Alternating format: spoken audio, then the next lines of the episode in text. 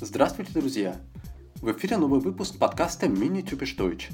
Это аудиоуроки немецкого языка для начинающих. Меня зовут Денис Листвин.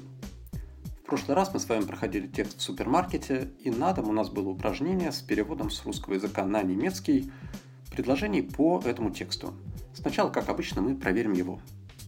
Итак, номер два с листка с прошлого раза. Мне нужны продукты. Хлеб, сыр, колбаса, овощи, фрукты и сок. Ich brauche Lebensmittel. Brot, Käse, Wurst, Gemüse, Obst und Saft. Обычно я покупаю продукты в плюс. Gewöhnlich kaufe ich Lebensmittel bei Plus. У входа я беру напитки. Бутылку колы и пакет сока. Am Eingang nehme ich Getränke. Eine Flasche Cola und eine Packung Saft. В молочных товарах я беру кусок сыра, бутылку молока и пачку масла. Bei Milchwaren nehme ich ein Stück Käse, eine Flasche Milch und eine Packung Butter. Потом я беру в мясных продуктах упаковку колбасы.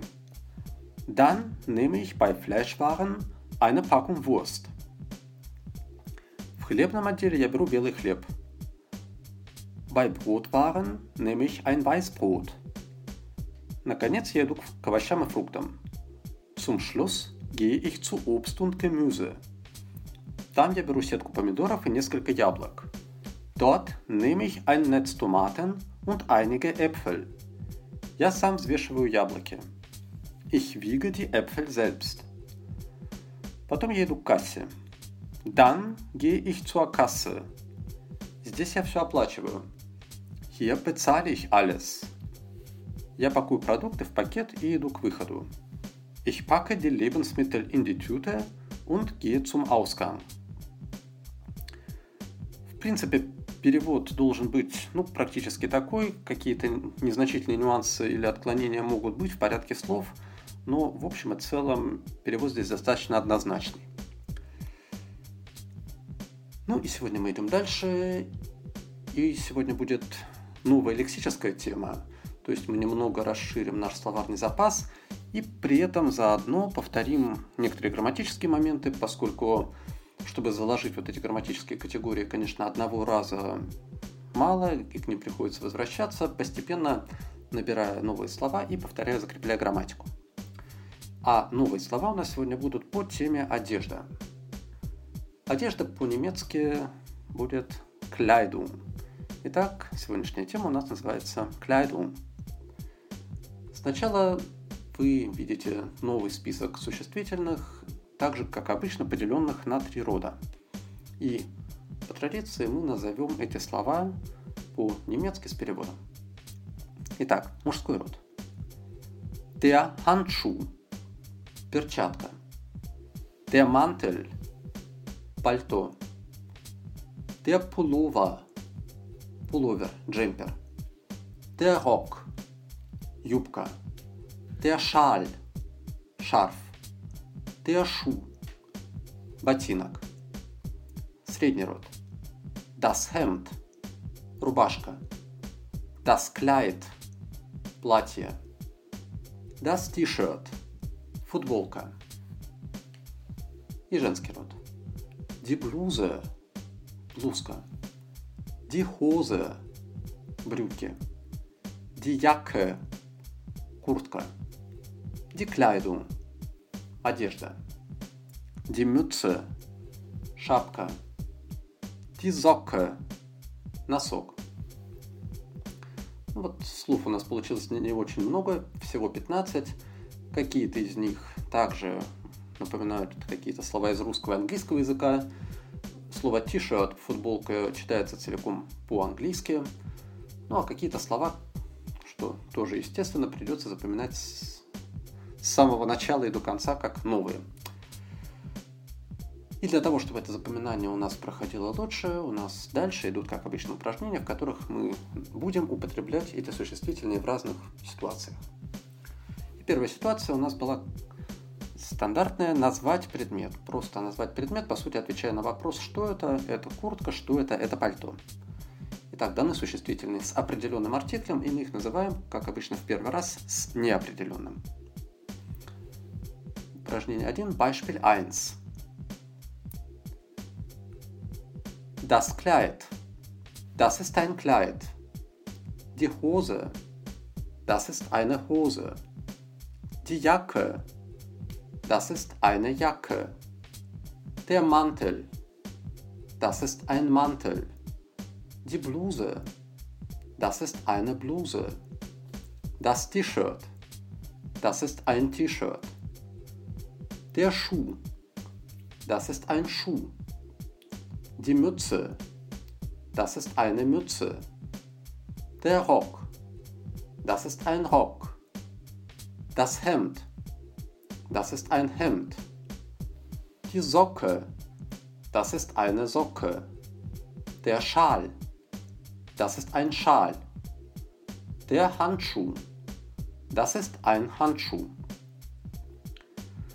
Мы повторяем такое достаточно уже однотипное упражнение, которое мы делали раньше с другими словами, для того и потому, что учащиеся все время и постоянно забывают про этот артикль ein.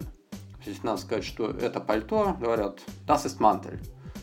И вот этому нам надо сейчас постараться привыкнуть к тому, чтобы после das ist вас сразу же автоматически тянуло на артикль ein. Это действительно наиболее частое явление. Во втором примере мы задаем вопрос сначала, потом делаем отрицательный ответ с помощью kein. Das Hemd. Ist das ein Hemd? Nein, das ist kein Hemd. Die Hose. Ist das eine Hose? Nein, das ist keine Hose. Der Schal. Ist das ein Schal? Nein, das ist kein Schal. Das T-Shirt. Ist das ein T-Shirt? Nein, das ist kein T-Shirt. Die Jacke. Ist das eine Jacke? Nein, das ist keine Jacke. Der Rock. Ist das ein Rock? Nein, das ist kein Rock. Die Mütze. Ist das eine Mütze? Nein, das ist keine Mütze. Der Mantel. Ist das ein Mantel? Nein, das ist kein Mantel. Das Kleid. Ist das ein Kleid? Nein, das ist kein Kleid. Der Schuh. Ist das ein Schuh? Nein, das ist kein Schuh Die Socke. Ist das eine Socke? Nein, das ist keine Socke. Der Handschuh. Ist das ein Handschuh? Nein, das ist kein Handschuh. Die Bluse. Ist das eine Bluse? Nein, das ist keine Bluse. Ну и вот такие повторения, которые вы воспринимаете на слух, я надеюсь, будут способствовать тому, что вы будете при ну, неоднократном прослушивании запоминать эти слова с правильным артиклем более прочно и более хорошо. Вот это у нас были, была просто новая порция слов, а дальше то, о чем я говорил, мы немножко повторим некоторую грамматику из прошлых передач, а именно вспомним, что у нас происходит в винительном падеже, и поставим эти предметы одежды в винительный падеж. Сначала с определенным артиклем. Я надеюсь, что вы помните, как меняется определенный артикль в винительном падеже, der меняется на den, а остальные артикли не меняются. Das, das, die. Итак, номер два. Сначала вы можете, как обычно, сделать это сами, поставить существительные в скобках в аккузатив, а потом прослушать мой вариант. Итак. Sie nimmt den Mantel. Paul sucht den Schuh. Kaufst du die Jacke? Nimmst du den Schal? Er kauft die Hose.